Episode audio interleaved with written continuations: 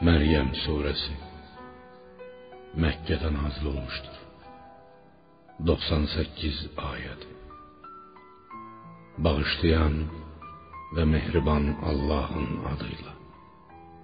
Kaf Ha Ya Eyn Sad Ya Muhammed Bu sənin Rəbbinin öz qulu Zəkəriyyəyə olan mərhəmətinin xatırlanmasıdır. Zəkəriyyə Rəbbinə gizlicə dua edib yalvardığı zaman belə demişdi: Ey Rəbbim, artıq sümüyüm susdalmış, başım ağappaq ağarmışdır. Ey Rəbbim, sənə dua etməklə heç vaxt naümid olmamışam. Nə dua etmişəmsə qəbul olunmuşdur. Mən özümdən sonra gələn qohum-əqrəbamdan, yerimə keçəcək əmoğullarımın və digər vərəsələrimin məsləkimi ləyaqətlə davam etdirməyəcəyindən qorxuram. Zövcəmdəki sonsuzdur. Buna görə də mənə öz dərgahından bir oğul bəxş et ki, o həm mənə, həm də Yəqub nəslinə, onlara lütf edilmiş peyğəmbərliyə varis olsun. Ey Rəbbim, həm də elə et ki, o öz əqidəsi, itaəti və gözəl əxlaqı ilə sənin rizanı qazanmış olsun. Allahdan belə bir nida gəldi. Ey Zəkəriyyə, sənə bir oğulla müjdə veririk ki, adı Yəhyadır. Biz bu adı əvvəllər heç kəsə verməmişik.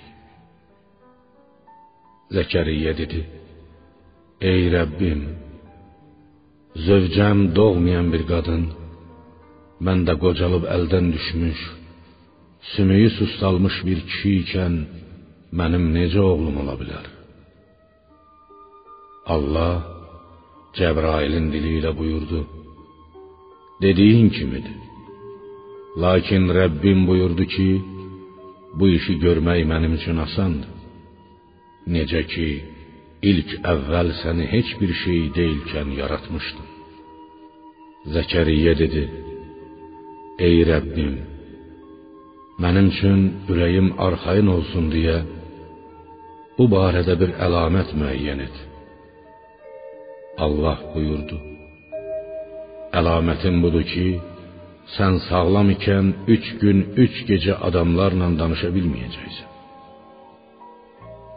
Nəhayət, Zəkəriyyənin dili tutulduğu, ona danışmaq qadağan edildiyi üçün artıq zövcəsinin hamilə olduğunu başa düşdü.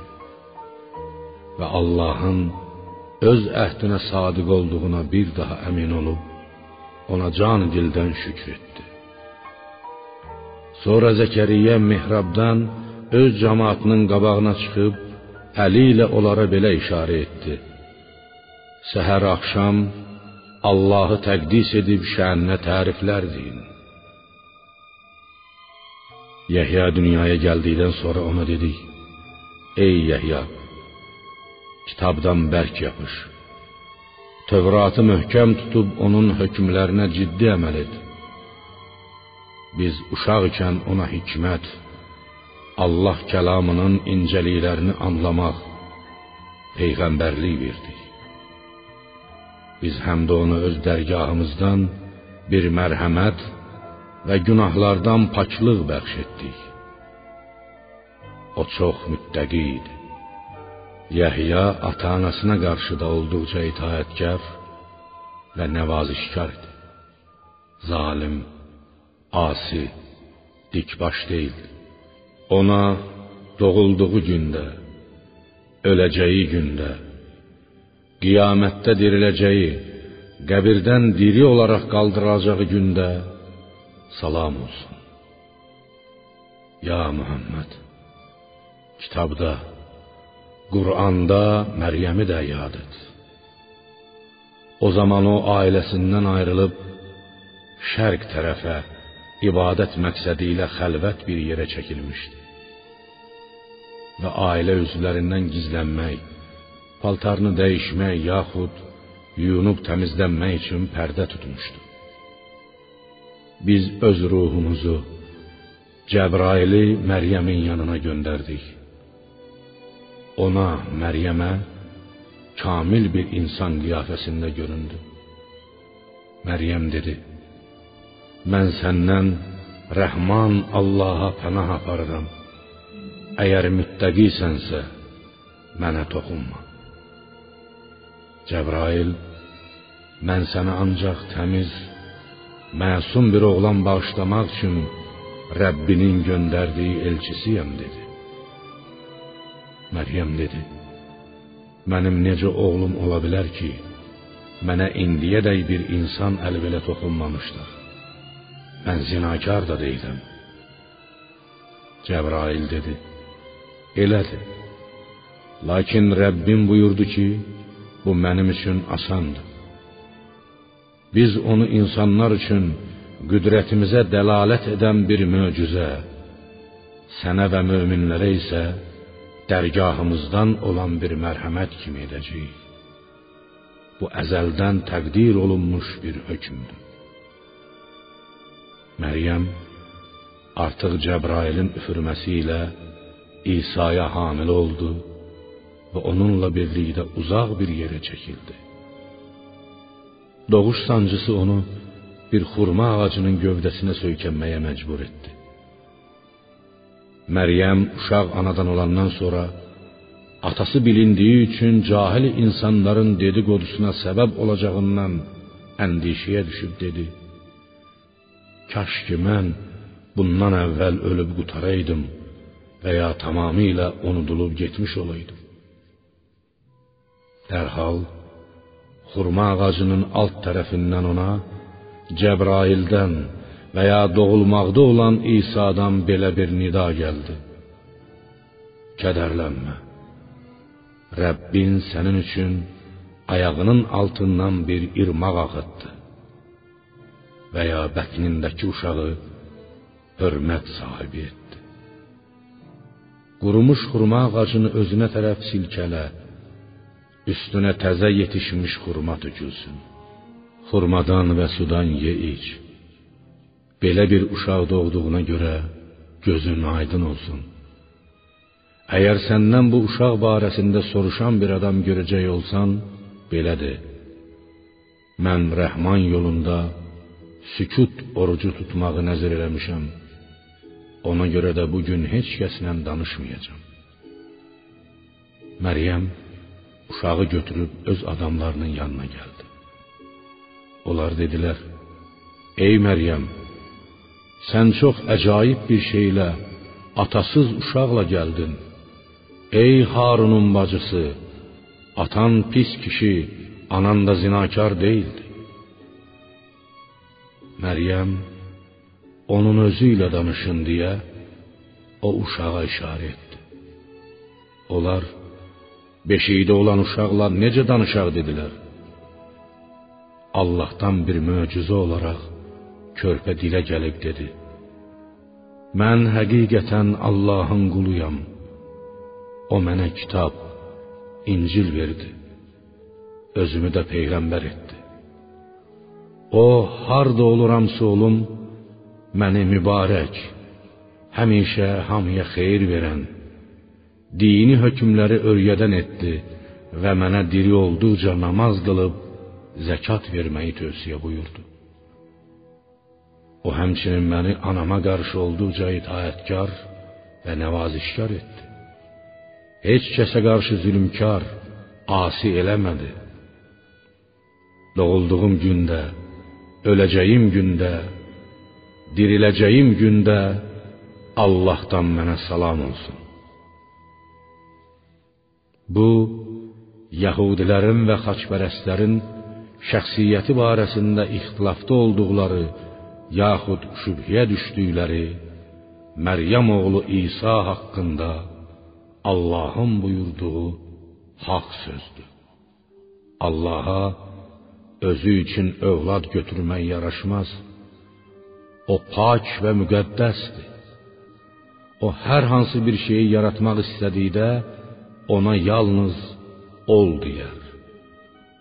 O da dərhal olar. İsa sonra belə dedi: Allah mənim də, sizin də Rəbbinizdir. Yalnız ona ibadət edin. Bu doğru yoldur. Xaçpərəstlərdən olan firqələr İsa Allahdır, yaxud Allahın oğludur və sair sözlər deyərək öz aralarında anlaşılmazlığa düşdülər. Vay o böyük günü, qiyamət gününü görəcək kafirlərin halına. Sən indi onların özlərini karlığa, korluğa vurmalarına baxma. Onlar bizim huzurumuza gələcəkləri gün, qiyamət günü hər şeyi elə yaxşı eşidəcək, elə yaxşı görəcəklər ki. Lakin zalimlər bu gün açıq-aşkar bir zəlalət içindədirlər. Haqq yoldan aşkar azmışlar.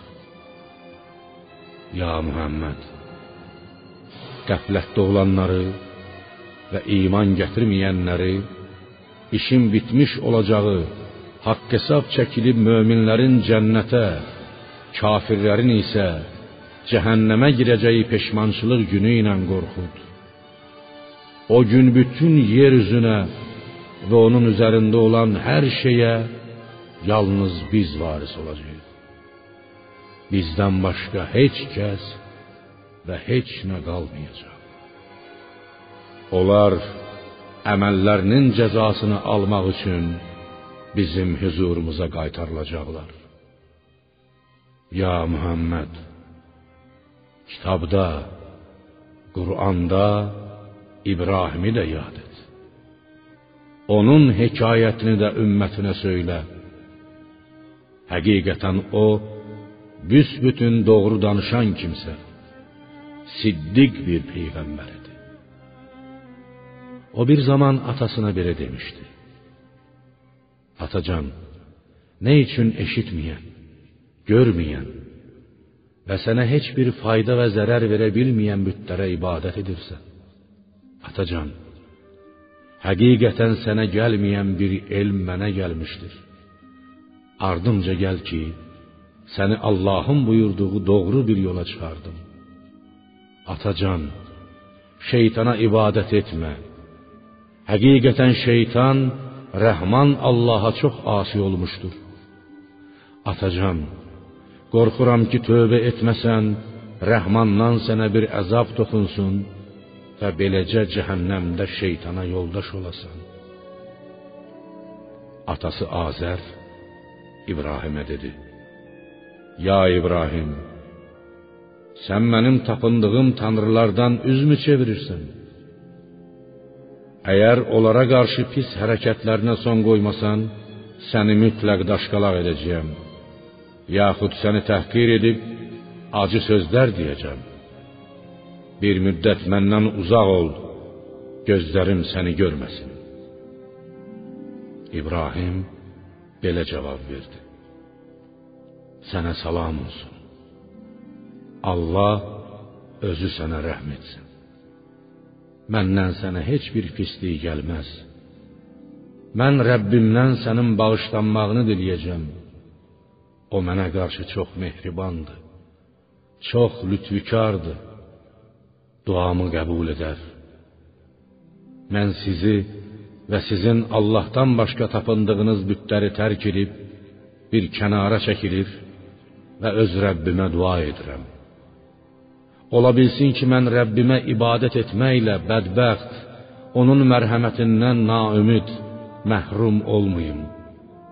Mənim Allaha etdiyim ibadət sizin bütlərə, tanrılara etdiyiniz ibadət kimi puça çıxmasın. İbrahim müşrikləri və onların Allahdan başqa tapındıqları bütləri tərk edib Şama getdiyi zaman biz ona oğlu İshaqla nəvəsi Yaqubu bəxş etdik və onlardan hər ikisini peyğəmbər etdik. onların üçünü də öz mərhəmətimizdən ehsan buyurub təriflərini dillər əzbəri etdik.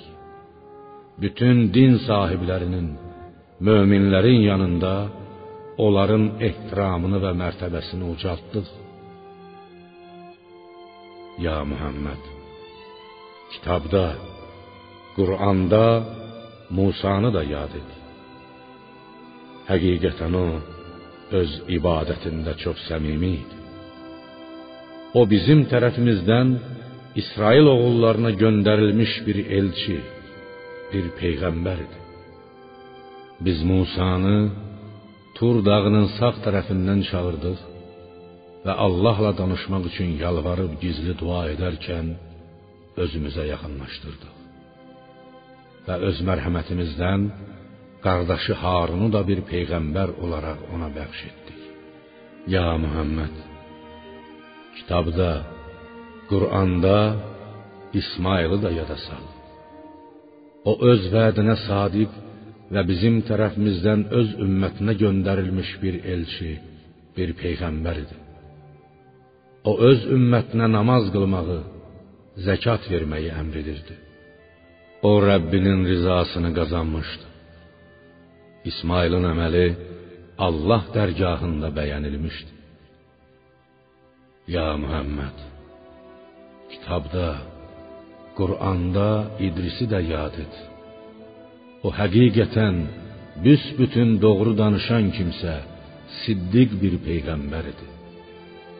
Biz onu yüksək bir məqama qaldırdıq.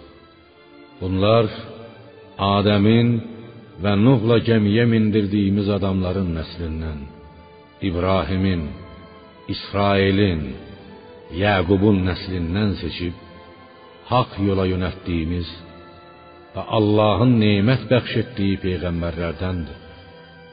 Onlara Rəhman Allahın ayələri oxunduğu zaman ağlayaraq səcdiyə qapanırdılar.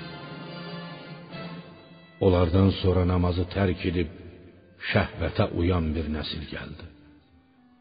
Onlar cəhənnəmdəki rəy dərəsinə düşəcəklər. Tövbə edib iman gətirən və yaxşı işlər görənlərdən başqa. Onlar heç bir zülm, haqsızlıq görmədən cənnətə daxil olacaqlar. Rəhman Allahın öz bəndələrinə vəd etdiyi və onların görmədiyi ədin cənnətlərinə onun vədi mütləq yerinə yetəcəkdir. Onlar orada boş söhbətlər deyil, mələklərdən və bir-birindən ancaq salam eşidərlər. Ruziləri də səhər axşam həmişə ordadır. Bu həmin o cənnətdir ki, bəndələrimizdən müttəqi olanları ona varis edəcəyik. Cəbrailin bir müddət yanına gəlməməsindən xiffət çəkən peyğəmbərə Allaha yaxın olan bu əzəmətli mələk belə demişdi: Biz dünyaya yalnız sənin Rəbbinin əmri ilə enirik. Önümüzdə, arxamızda, onların arasında nə varsa, ancaq ona məxsusdur. Rəbbin öz bəndələrini unudan deyildir. O göylərin və yerin, onların arasında olan hər şeyin Rəbbidir. Yalnız ona ibadət et və onun ibadətinə səbirli ol. Heç Allah'ın özünden başka ona benzerini görmüsen mi?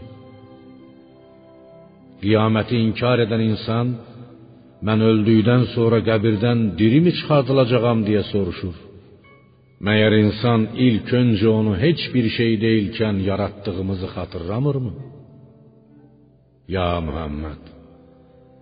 Rabbine andolsun ki, biz onları özlərinə dost tutduqları şeytanlarla birlikdə yığıb məhşərə gətirəcək, sonra onları qorxudan ayaq üstə dura bilməyib diz üstə çökmüş halda cəhənnəmin ətrafına düzəcəyik. Sonra hər bir firqədən Rəhmana ən çox asi olanı dartıb çıxardacaq və araya gətirəcəyik. Sonra onlardan cəhənnəmə girib yanmağa ən çox layiq olanları sözsüz ki, biz daha yaxşı bilirik. Sizdən elə bir kəs olmaz ki, oraya varid olmasın. Bu Rəbbinin əzəldən buyurduğu vacib bir hökmdür. Sonra biz Allahdan qorxub pis əməllərdən çəkinənlərə nicat verəcək, zalimləri isə orada diz üstə çökmüş halda saxlayacağıq. Ayələrimiz özlərinə açıq-aşkar oxunduğu zaman kafir olanlar iman gətirənlərdən bu iki tayfadan hansının bizim yoxsa sizin məqamı daha yaxşı, hansının məclisi daha gözəldir deyə soruşarlar. Halbuki biz onlardan əvvəl neçə-neçə nəsilləri məhv etdik ki, onlar mal dövlət və simaca bu kafirlərdən daha üstün, daha gözəl idilər. Ya Muhammed, de, bizdən və sizdən kim zəlalət içindədirsə, qoy Rəhman ona öz zəlalətində qalmaq üçün uzun müddət möhlət versin. Nəhayət vəd olunduqları ya əzabı, ya da kıyamet gününü gördüğüde onlar kimin megamının daha pis, kimin taraftarlarının daha zayıf olduğunu bilecekler. Allah doğru yolda olanların doğruluğunu artırar. Ebedi kalan yaxşı işleri ise Rabbinin yanında sevap etibarıyla daha hayırlı, netice etibarıyla daha yaxşıdır. Ya Muhammed, ayələrimizi inkar edib əgər qiyamət qopsa, axirətdə mənə mütləq mal, dövlət və övlad veriləcəkdir deyən adamı gördünmü? Görəsən o qeybə vaqif olmuş, yoxsa Rəhmandan bu barədə söz almışdır? Xeyr. Onun dediklərini əməl dəftərinə yazacaq, əzabını artırdıqca artıracaq. Onun dediyi şeylər bizə qalacaq və huzurumuza tək tənha gələcəkdir. Müşriklər qiyamət günü onlar üçün şəfaət diləsinlər yaxud Allahın əzabını onlardan dəf etsinlər deyə Allahdan başqa tanrılar qəbul etdilər. Xeyr. Qiyamət günü tanrıları onların ibadətini danacaq və onlara düşmən olacaqlar. Ya Muhammed, məyər kafirlərin üstünə onları yoldan çıxardıb günaha sövq edən şeytanları göndərdiyimizi görmədinmi? Elə isə onlardan ötürü onların tezliklə məhv edilməsinə tələsmə. Çünki biz onların günlərini bir-bir sayırıq. O gün qiyamət günü biz müttəqiləri Rəhmanın huzuruna möhtərəm elçilər, şahanə qafilələrlə gələn əziz qonaqlar kimi cəm edərik. Günahkarları isə cəhənnəmə susuz vəziyyətdə sürükləyib gətirərik. Rəhmandan əhd almış kəslər istisna olmaqla qalanları kafirlər şəfaət etməyə qadir olmazlar. Yalnız iman gətirib yaxşı iş görənlər qiyamət günü Rəhmanın izni ilə şəfaət etməyə layiqdilər. Müşriklər Rəhman özünə övlad götürmüşdür dedilər. Siz doğrudan da olduqca pis bir şey etdiniz. Çox böyük-böyük danışdınız. Buna görə az qaldı ki, göylər parçalansın, yer yarılsın və dağlar yerindən qopub uçsun. Müşriklərin Rəhmana övlad isnad etdiklərinə görə. Halbuki Rəhmana özünə övlad götürmək yaraşmaz. Çünki göylərdə və yerdə olan bütün məxluqatdan bir eləsi yoxdur ki, qiyamət günü Rəhmanın huzuruna bir qul kimi gəlməsin. And olsun ki, Allah onları bütün yaratdıqlarını hesablamış və təkrar-təkrar saymışdır. Onların hamısı qiyamət günü onun huzuruna gələcək. Həqiqətən iman gətirib yaxşı işlər görənlər üçün Rəhman ürəklərdə bir sevgi yaradacaq. Allah həm özü onları dost tutacaq, həm də onların məhəbbətini hamının, o cümlədən möminlərin qəlbinə salacaqdır. Ey Muhammed, biz Qur'anı sənin dilinlə asan hamıya müyəssər etdik ki, onunla ancaq Allahdan qorxub pis əməllərdən çəkinənlərə cənnətlə müjdə verəsən və inatkar bir cemaatı qorxudasan. Biz onlardan əvvəl neçə-neçə nəsilləri məhv etdik. İndi heç onlardan birini görür, yaxud onlardan bir səssəmir eşidirsənmi?